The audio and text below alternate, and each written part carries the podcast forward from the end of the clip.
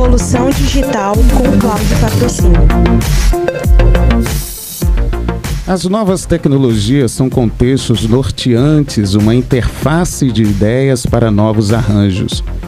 E nesses novos arranjos surge então o que nós chamamos de White Label Computing, ou computação vestível, ou literalmente vestindo o seu dispositivo. É uma nova redefinição da interação homem-máquina, construindo então em torno do homem uma conexão de dispositivos conectados e interligados, ampliando o conceito chamado de PAN, Personal Area Network, ou rede de área pessoal. Somos nós conectados, querendo ou não.